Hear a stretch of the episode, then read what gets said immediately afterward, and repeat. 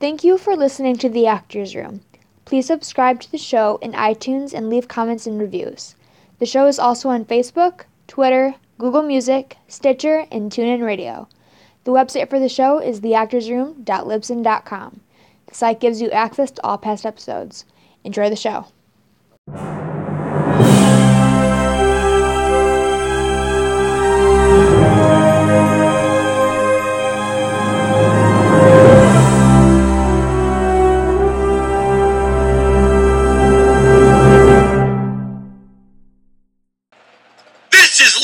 Is ludicrous.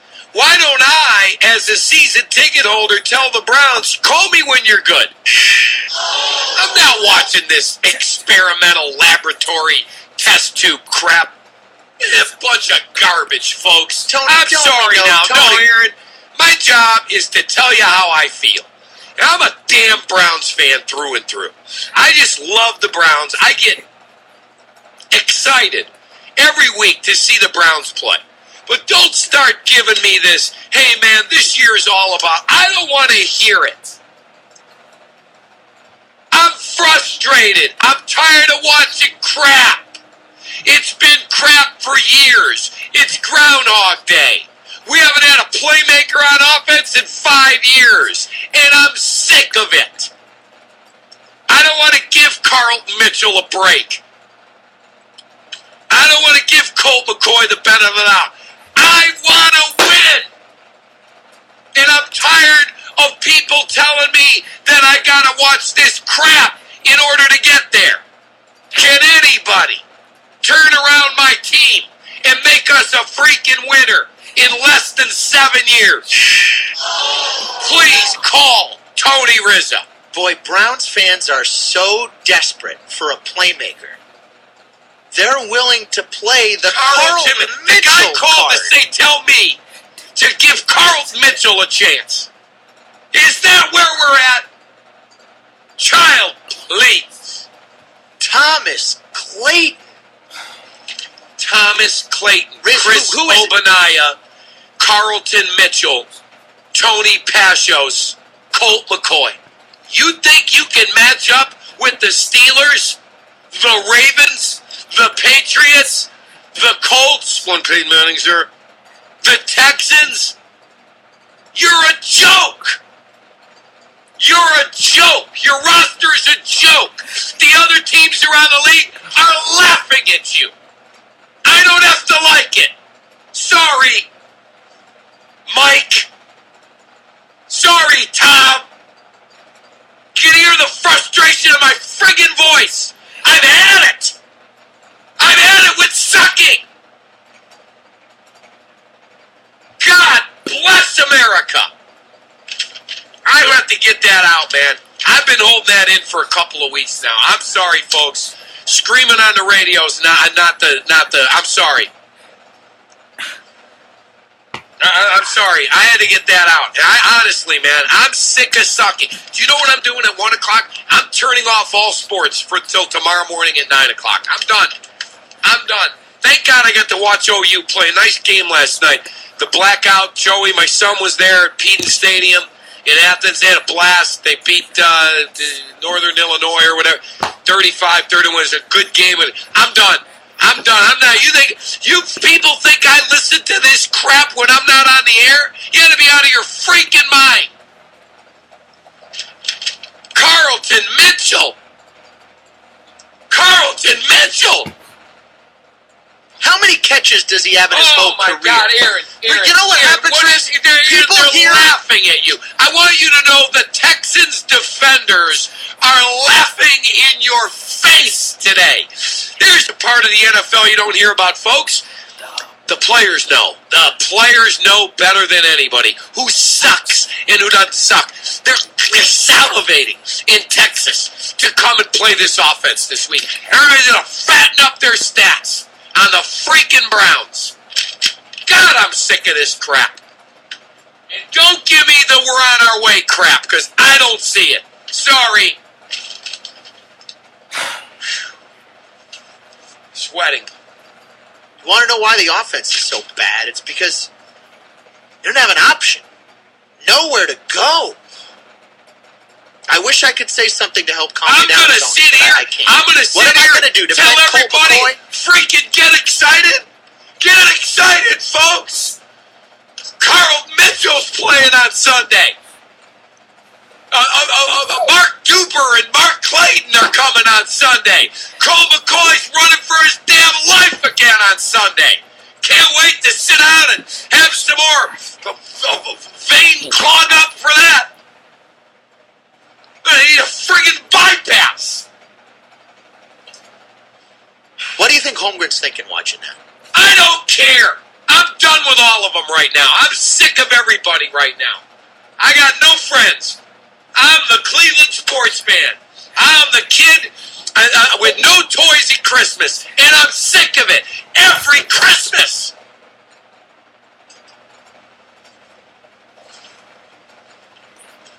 God, what did we do? Why do we have to put up with this? It's ridiculous. I'm insulted. How dare you pass this off for NFL football? How dare you? That offense is pathetic. And if you guys were running a company, you'd all been fired. I don't care crap who's been here, how long. Don't give me that. Well, you guys keep firing co- uh, coaches and you'll never get it. You think Mangini was worth keeping? You think Romeo Crennel was worth keeping? You're an idiot.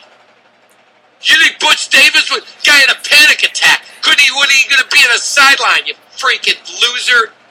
You think those guys were worth keeping? Hell no. You think Pat worth keeping? How's he look so far? I- I'm sorry, man. I gotta stick up for the people of this town that gotta watch this crap every week. This is crap. It's like you're not even in the league. It's like we're not even in the NFL. Welcome back to the Actors Room, everyone. Happy New Year, 2018. Wonderful. It's the fifth day into this new year. It's January 5th for me. It's a Friday. We're recording today, and we're going to talk about something different the Cleveland Browns. This is a very touchy subject for a lot of people here in Cleveland, especially right now in this day and age. Being a fan of this team is not easy. Uh, a lot of fans have jumped off they have taken the taken the plunge and root for another team now. Um, seems like people here, when they do that, like to go and root for the Pittsburgh Steelers, which I find to be absolutely disgusting. If you want my honest opinion, there are rivals. Yes, they're good. I admire them because of the way that organization is ran. The owner, he knows what he's doing. Uh, this owner that we have, Jimmy Haslam, has no idea what he's doing, and it's very frustrating. I want to go ahead and take this time to talk about something that I'm very passionate about. I love acting, and this show, The Actors Room, is based on acting and talking about actors, actresses, films. But my other passion is football, and more so, my Cleveland Browns. I fell in love with them when I was four years old. I know, right? It sounds weird. Four, like, people can't even remember things that happened to them when they're four. I remember a lot of stuff in my childhood, and more specifically, the Cleveland Browns. Um, I remember the first game that I saw was around New Year's, around this time actually. I was at my aunt's house. She would always have a dinner for the family. My Aunt Diane would have a dinner, and the whole family would come over. And I remember sitting down on the floor, little guy, little Jeff, sitting on the floor, and my aunt had the TV on, and it didn't seem like there were a lot of people sort of watching the game, but I was watching it. And it was the Red Right 88 game. Brian Sipe went back, threw it into the end zone, and was intercepted by the Oakland Raiders, and our chances of advancing in the next round of the playoffs was over. A very exciting game, a very cold game as well. I think they called it the Ice Bowl game or something like that, but very cold game, kind of like today. We had a temperature of one and with wind chills down below 18 degrees. So just a wonderful day here in Cleveland. But I guess back then in 1980, very cold day, and there was something about that game. Uh, I don't know what it is about football. It's the uniforms, it's the feel of it, uh, the action, the hitting, the the the uniforms are just so cool. Uh, the helmet and uh, the the pants and the shoes and the way they wear the uniform, the whole thing. It really appealed to me. So I found myself really being attracted to sports and especially football. And my favorite team was always the Browns, uh, and I, I watched them religiously. Um, and when I would get into trouble, which wasn't often, but I got bad grades in school, so my parents, as a punishment, would take the Browns away from me. That was my punishment. So when Sundays would come around, no Browns for me. I'd have to sit in my room, and it was just horrible not being able to watch the Browns.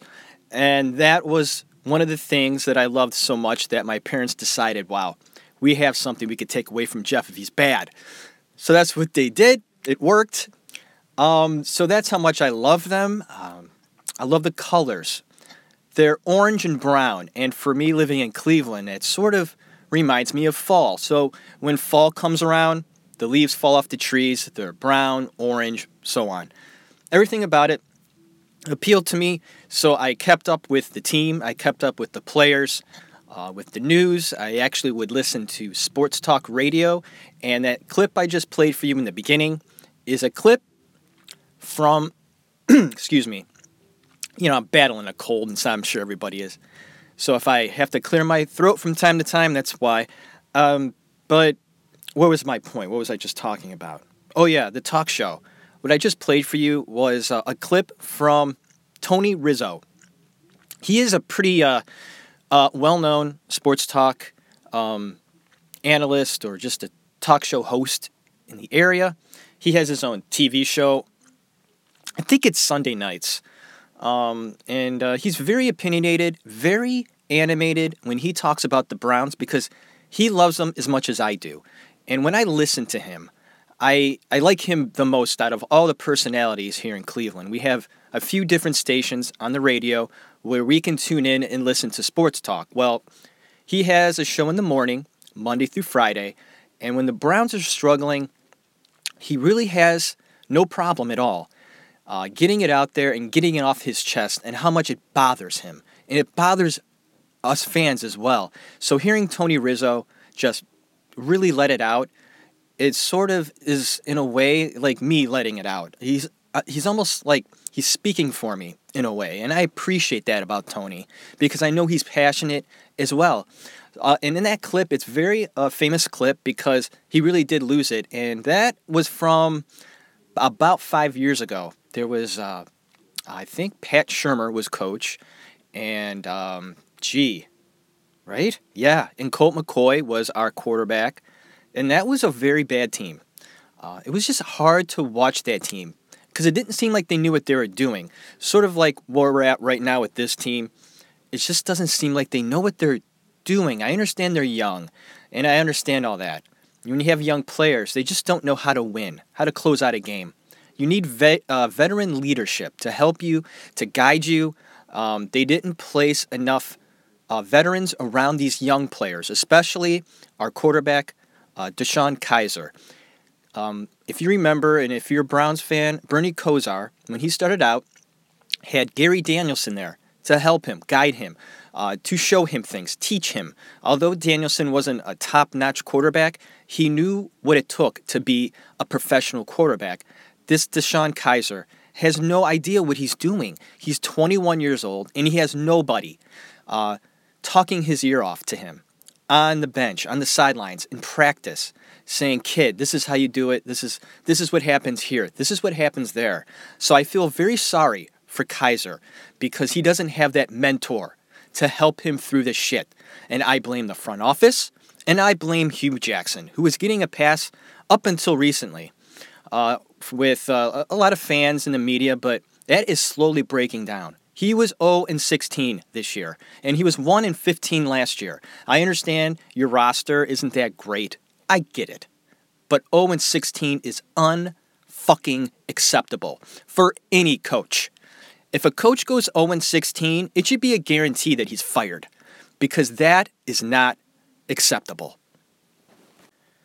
Okay, before I go any further and get myself into a just a, a rage, which might happen in this episode because of the state of the Cleveland Browns, and uh, and also I want to point out that the Cleveland Browns are so horrible, okay, that the fans of this city have gotten together and have planned a parade, okay, as, as like a protest, this parade. It's happening tomorrow here in Cleveland on Saturday.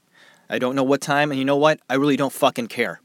Uh, I know it's a protest, and people are, are wanting to say, hey, Jimmy Haslam, Cleveland Browns, you're so horrible, and we're so disgusted by your product. We are going to have a parade for your 0 and 16 season. Uh, they're going to go ahead and dedicate money to uh, some hunger centers, and that's good.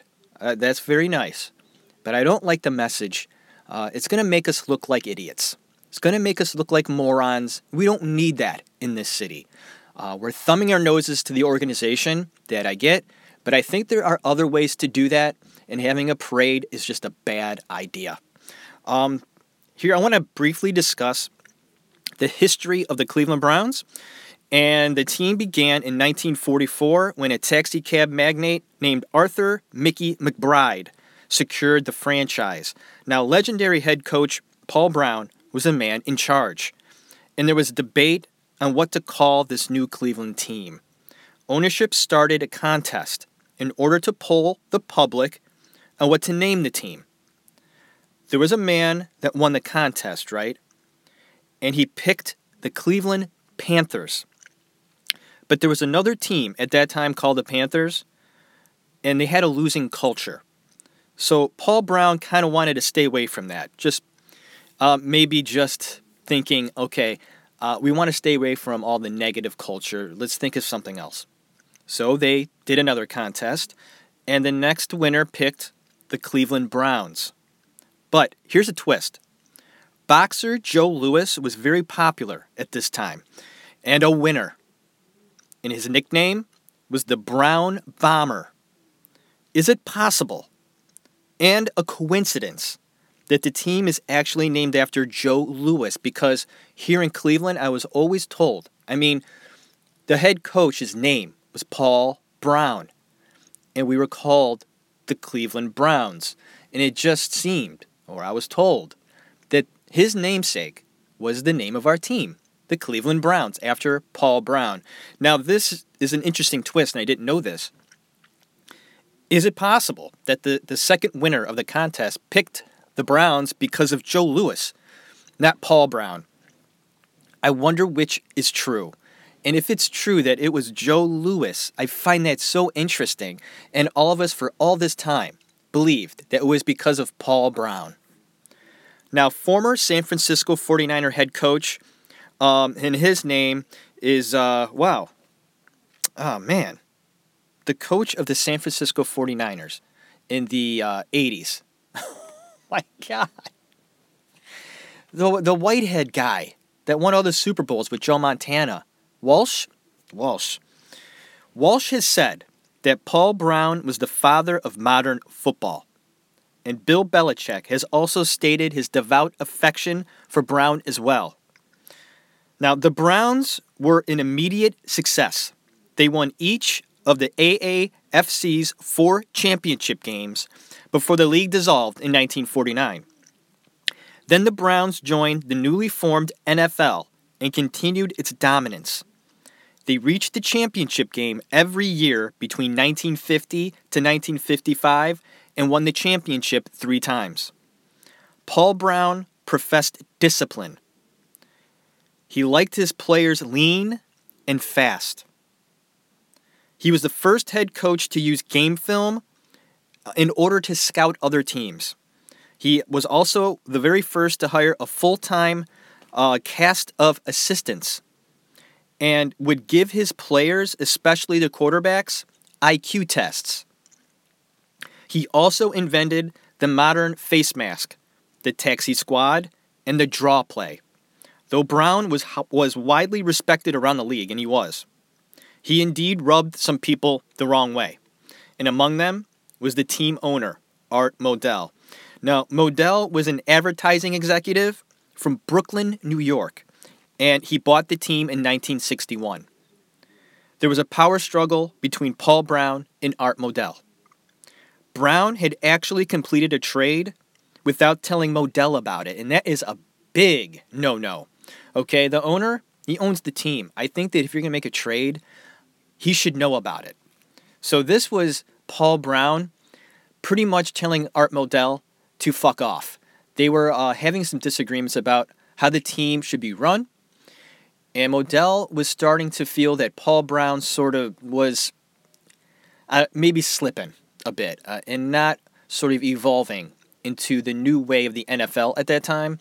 And Paul Brown was very set in his ways, and the two of them were having a lot of disagreements about how the team should be run. And the bigger conflict is this fact whose team was it? Was it Modell's team or Paul Brown's? Now, all of this friction came to this. Paul Brown fired in 1963. This was a big deal. Now, Paul Brown then took his talents down the road to Cincinnati, where he created the Bengals. Behind the mighty talent and Hall of Fame running back Jim Brown, the Cleveland Browns won the NFL championship in 1964, their last. They returned to the title game the very next season, but lost to the Green Bay Packers. And this was right before the NFL started calling their championship games the Super Bowl. The Browns hit some rough times in the 1970s and had a resurgence in the 80s behind quarterback Brian Sipe, who I feel is not talked about enough. The team was nicknamed the Cardiac Kids, and they were re- uh, referenced that because of their ability to come back and win games in the final minutes, sort of giving us heart attacks. And this is the team that I fell in love with when I was a kid. I was four, and like I said, watching that, uh, I believe was a wild card game against the Raiders. Just exciting times. Uh, then came Bernie Kosar in that era, um, and we came very, very close to making the Super Bowl.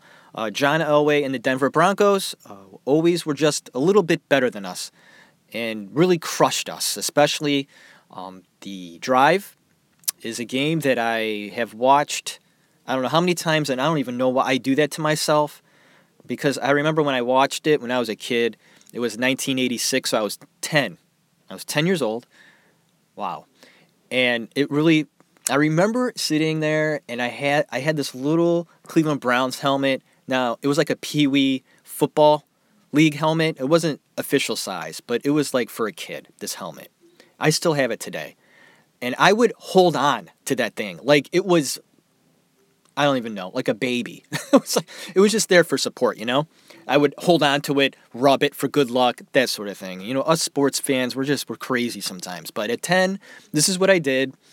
And I sat there clutching this helmet, watching the game. And we had this game. We had it. What was it, like four or five minutes left in the game? We had a touchdown, up by seven. Crowds going crazy. It was just, it was so exciting. Uh, it was at home in Cleveland. The game was in Cleveland, up by seven, four or five minutes to go in the game. We kick off, and it was such a good kick too that it landed like within the the one yard line of the Denver Broncos. Like it couldn't have been any more perfect. It was so perfect, and so they're like, oh God, you know, John Elway, the quarterback of the Broncos, has to go 99 yards just to tie the game. So we felt pretty good. Little by little, John Elway go first down here. Little by little, first down there. I think they even had a couple of fourth down plays. And there was actually a play at the 50 yard line, okay, where John Elway was in shotgun and it was probably third down or something like that. Well, there's a guy in motion going across and they hike the ball, and I mean, the ball just grazed the guy in motion hit his ass. Like it hit off his ass. And it just, just never. If the, if the guy hiking the ball would have hiked the ball, I swear, just a split second earlier, or if he was going across, it'd be later. Later, we probably would have went to the Super Bowl because the ball would have, and God only knows where that ball would have gone. Hopefully into the arms of one of our guys, but that didn't happen. And 50 yards later, uh, Horseface John Elway, that's what I called him, got a touchdown. He tied the game. And my heart sank because I knew at that moment When they got that touchdown, they had all the momentum. Momentum is huge in sports. They had it, and it went to overtime, and they freaking won the game. And I think that that field goal still doesn't look good to me. I've watched that game how many times? It still doesn't look good to me. But hey, it was just their destiny to kick us out of trying to get to the Super Bowl. And then the next year, the fumble was also a very well known game. Uh, that game was very frustrating because in the first half, the Cleveland Browns looked like shit. They just did not look ready to play that game. And I remember my parents were like, we're done. And they left. They did something else. Actually, no, what they did was they turned off the TV and they said, Jeff, if you want to watch this game, do it in another room. I was like, all right. So I got up and I went into their bedroom. They had a little TV that I could watch. So I turned it on and I'm watching the second half and we're catching up. We're getting back in the game. Late in the third quarter, I said, Ma, Dad, they're getting back in the game. They're like down by 10 or something. Like, oh, they're going to blow it. Don't you worry. I'm not watching it. Like, all right, fine. Well, they made a game of it. Ernest Byner and Bernie Kosar. I, that was wonderful to watch. now, mind you, Ernest Byner is the player that fumbled the ball at the end, but if it wasn't for him, we would never have been in that position. So, if anybody was going to fumble that ball, it was going to be him. He played his heart out in that game. I mean, he single handedly got us back in that game, and he was probably running on fumes, and he just wore out. Fumbled the ball at the one yard line the Broncos recover, of course. Game over. The fumble. So, once again, the Browns just short of getting to the Super Bowl. Now, they would play once again, like a couple years later, for the third time, but the Broncos simply just kicked our ass that game. I hardly even remember that game uh, because I think it was just not very exciting at all. We got our asses kicked. End of story. Then uh, the Cleveland Browns hired Bill Belichick in 1991, and it was a smart hire for Modell. He was uh, Belichick was a defensive coordinator for the New York Giants and had a pretty damn good reputation. Stern, disciplined, and he had a plan. And he sold Art Modell the plan that, uh, number one, he was um, very respectful of the organization, had a deep history. Uh, he professed his uh, his uh, ad- admiration for Paul Brown, and I felt that Cleveland was a great city to uh, build a hard nosed team, a team that plays in the elements, uh, a strong team, a blue collar team, everything that Cleveland is. Well, Belichick had it in his mind to do what he could to make a team just like that the way the city is is the way that that team should play because he felt that if he did that, uh, not only would the players buy into it, but the fans would just love that. Uh, it would it would really appeal to the fans, and it did. Uh, at first, uh, Bill struggled in, uh, in this city. Now, mind you, Bill was very standoffish with the press. He doesn't really like talking to the press. He's just one of those coaches. He has a hard time uh, talking about strategies and things like that. It's like, okay, you know what? I'm a head coach of a team. I know what I'm doing. What? Am, why do I have to explain myself to you? But you know what, Bill? It's part of the job. You have to do it, and he did for the most part. But he rubbed a lot of people in the media the wrong way, um, and he struggled in his first few years here. And our record was not that great. Uh, five, six wins in I think the first couple of years, and then finally his vision was coming true, and the team made the playoffs in 1994. Uh, and then Modell decided to move the team. Now, there are a lot of rumors about why he decided to do that. I've heard that he was running out of money. Okay, and that was probably a big part of it. Uh, it reached a certain point where we, uh, as a free agent, uh, got Andre Rison, the wide receiver, um, and he was so overpriced, but we felt that we needed him on the team. Art Modell was so strung out on cash, he had to have his, have his wife go into a bank and take out a loan. It, he couldn't even take out a loan in his name. He had to do it through his wife in order to sign Andre Rison, who ended up being a bust, by the way. He sucked here. He was horrible. Uh, didn't he have his house burned down or something? I don't know. What a. Ugh. anyway. But, you know, Art Modell really did care about the Browns. He did. He wanted to make us a winner. Um, and another reason why he might have left is what I heard is he took a tour of Cleveland Indian Stadium, the Jake. It was called Jacobs Field in the 90s and was brand new. Well, Art Modell wanted a new stadium for the Browns. We're playing at the Cleveland Municipal Stadium. It held 80,000 people, but it just wasn't built for football. It was just, it was a dinosaur. He, it was falling apart, and he needed a new stadium. So he begged the city, asked them, asked them. And they kept on going, okay, we'll do it. Don't worry. It down the road. It'll come. Just be patient. Well, when he walked through Jacobs Field, he was pissed. Yeah, they got this new stadium, and I've been asking for years. I think that was the final straw for Modell, and he got a sweet deal from Baltimore. Couldn't pass it up, and he was gone. It was sort of um, caught everybody in the Cleveland organization, the Browns organization, and the fan base, the city in general. It caught us all by surprise. It was right in the middle of the season. And we were actually, I think we started the year like three and one, four and one. Really hopeful. Um, a lot of promise that year. I mean, we, we made the playoffs the year before. Belichick had the players just going in the right direction. It was looking good. And then they hear this news that the team is moving, and it just destroyed the team. I think we won one game after that. It was that bad. And I was so crushed. 1994. I mean, that was a year I graduated high school. I remember I put a poster up in the window. I'm to miss you, Browns, that sort of thing. It was really sad. I think I blocked out a lot of it because I don't remember a lot of it. I'm sure I was so crushed. And I was without a football team for, what was it, 94, and we came back in 99. Man, that was a long time. I, uh, that's when I really dove into acting too, because during that time, that's when I really put my efforts into acting was because I didn't have a sports team like the Browns to really. I, I love them a lot, and I think about them a lot. It's really kind of weird, but being a like a super fan or a devout fan, that's what we do. We can't help it.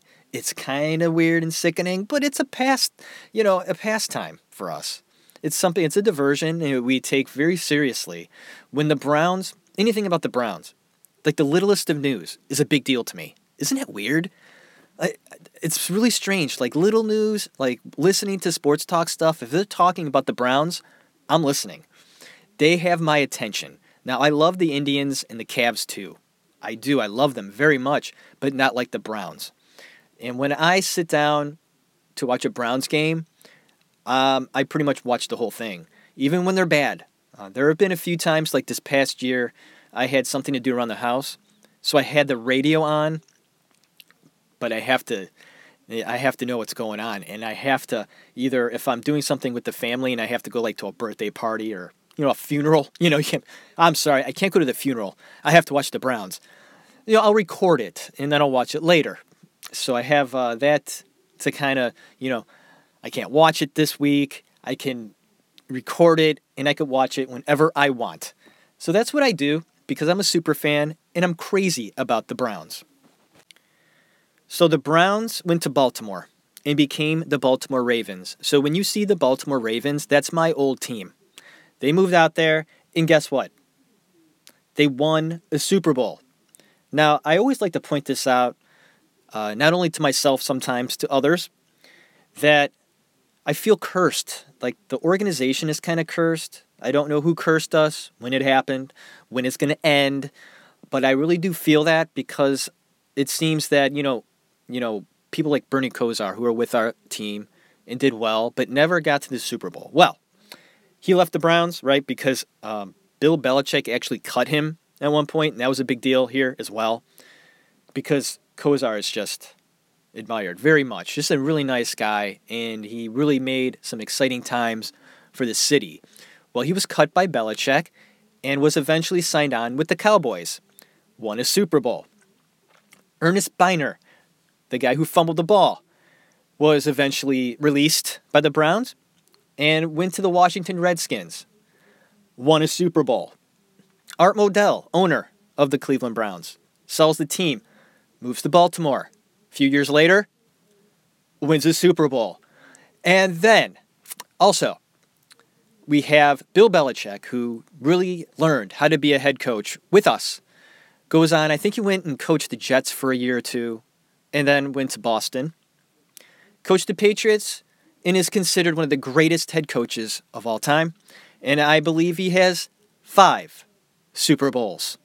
And I'm sure there are other examples about players or coaches that have been here in the past, left, and have had success. Why? Why is that? Why can't, when is it going to be our time? I hope it's soon. All right, I just wanted to point this out that, uh, you know, we got the team back in 1999, right? And uh, it has not been a good time for us since then. It really, it just hasn't.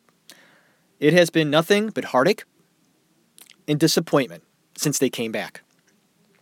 Here, excuse me, here are a list of the coaches that we have had since 1999 Chris Palmer, Butch Davis, Terry Robiskie, Romeo Crennel, Eric Mangini, Pat Shurmur. Uh, and this is when Jimmy Haslam bought the team. Ah, and I'll get to him in a second. Okay, after Pat Shurmur came Rob Chudzinski, Mike Pettine. I kind of liked Mike Pettine. And now Hue Jackson. Uh, here are a list of the quarterbacks that we have had since 1999. Now, these are the quarterbacks that have started a game for us. Brace yourself. Tim Couch, Ty Detmer, Spurgeon Wynn, Doug Pederson, Kelly Holcomb, Luke McCown, Jeff Garcia, Trent Dilfer, Charlie Frye, There's more. Ken Dorsey, Bruce Gradkowski, Derek Anderson, Brady Quinn, Jake Delhomme, Seneca Wallace, Colt McCoy, Thad Lewis, Brian Hoyer, Brandon Weeden. I think I need water. Jason Campbell, Johnny Manziel, Austin Davis, Robert Griffin III, Josh McCown, Cody Kessler, DeShone Kizer, and Kevin Hogan. Holy shit. Just to make a comparison for you, here are the quarterbacks for the New England Patriots in the same amount of time Drew Bledsoe, Matt Cassel, Tom Brady. And during that time, the coaches for the Patriots since 1999 are Pete Carroll and Bill Belichick.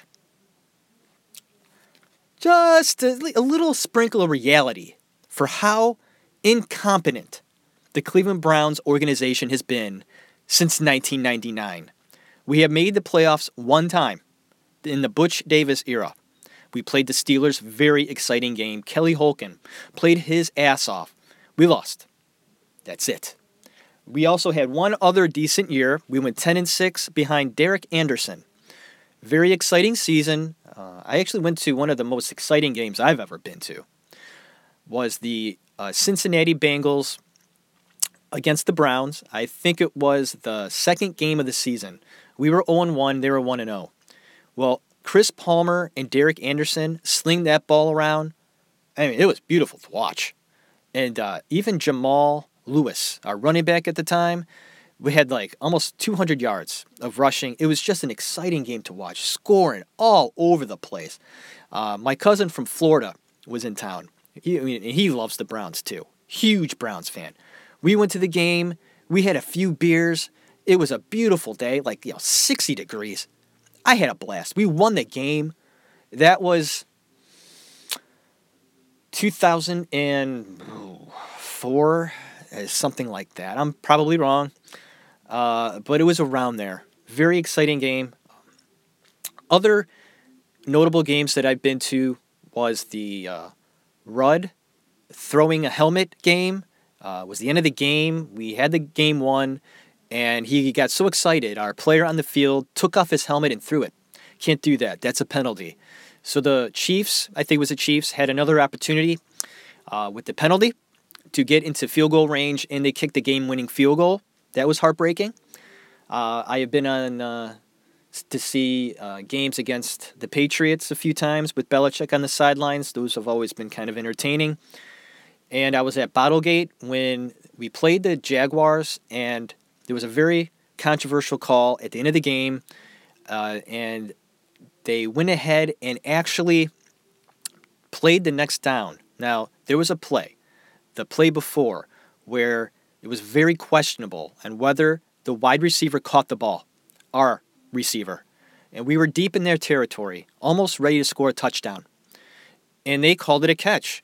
And we went on and we hiked the ball and did the next play. Well, they stopped the play after the second play and said they needed to review the, the play before.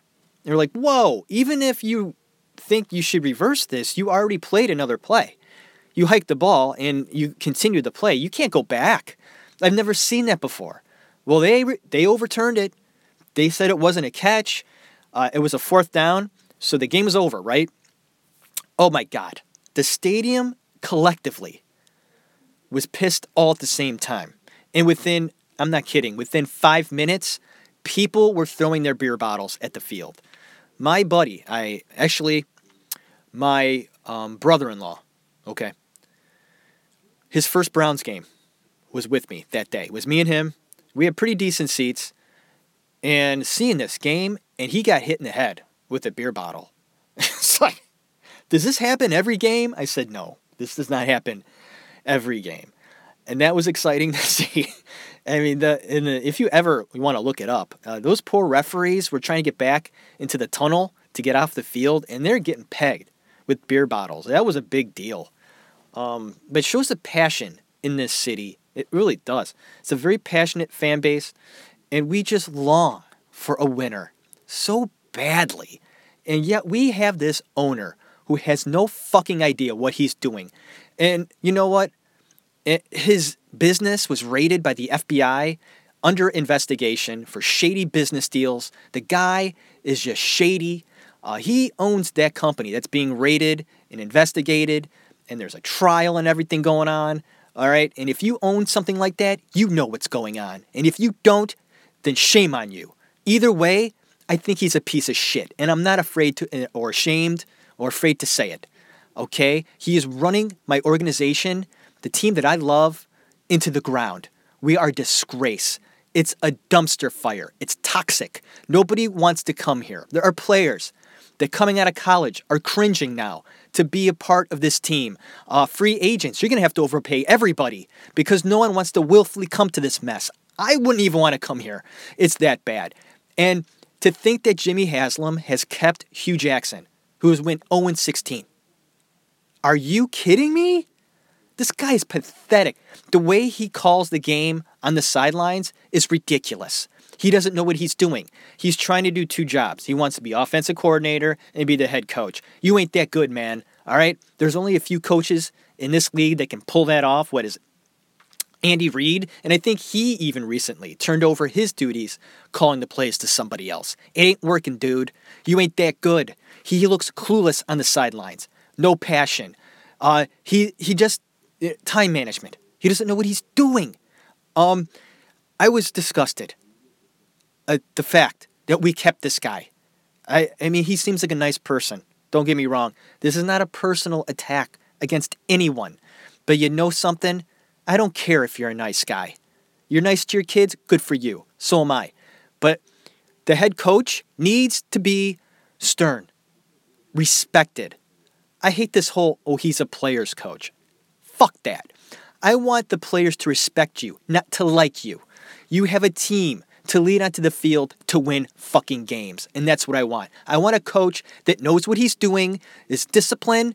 Uh, I hear recently that they're not going to the Senior Bowl. The Browns have an opportunity to go to the Senior Bowl to look at young players coming into the league. And they turned it down because they didn't want to do it.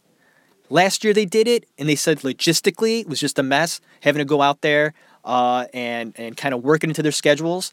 And league sources have stated that last year the Browns' practices were lame, slow moving, and undisciplined, and were a mess. This is the guy we're bringing back next year. Way to go, Jimmy Haslam. Next year will be a mess, but the only thing that has my true hope up right now is the fact that Sam Darnold and Josh Rosen uh, are entering the NFL draft. And they are the two best quarterback prospects in a while. I hope we get one of them. I say Sam Darnold. Darnold, I think, can be the answer, hopefully. But you know what? I'm not getting my hopes up because Jimmy Haslam still owns this team. And as long as he owns this team, I don't know. It doesn't look good. Um, he could get lucky and hire the right people. Hopefully, hey, it could happen. Well, we will hope and dream that that does happen here in Cleveland because this is a fan base that is just longing for a winner. We we will appreciate it most definitely, and me just imagining the Cleveland Browns being in the Super Bowl, I can't even imagine it. Uh, there are cities that have teams that have been in the Super Bowl and have won the Super Bowl. Boston, my God, what it must be like to be a Patriots fan. The way they're always in the Super Bowl, they've won it like five times in the recent years. I can't even us imagine being us in the playoffs. It's like so far off. Us being competitive, even. I mean, the last game this season, my Browns was against the Steelers, and because the Steelers already were like in the playoffs and cemented into their position in the playoffs, um, they played their backups, and we lost to their backups. Mm-hmm. Yep. Yep. That's how pathetic we really are. I will end this. Uh, was it a rant? I don't know if it was a rant. A little bit of history, a little bit of ranting, a little bit of information. Me talking about the Cleveland Browns. Uh, as you can tell, they mean something to me. Um, always have. Can't explain it, but they do. Actors Room turning into football talk this week. it's all right. I said that I have other interests and I will delve into them and I did. So I hope you in, kind of enjoy the something a little different this week. Uh, if you're not a sports person, you didn't tune in this week. That's okay. Uh, next week, I will be doing non-sports. Don't worry, we're getting right back into uh, entertainment-based. Um, I'm not quite sure. I have two things that I haven't decided on yet. I could go in one direction, which is going to be different. It's the new year, right?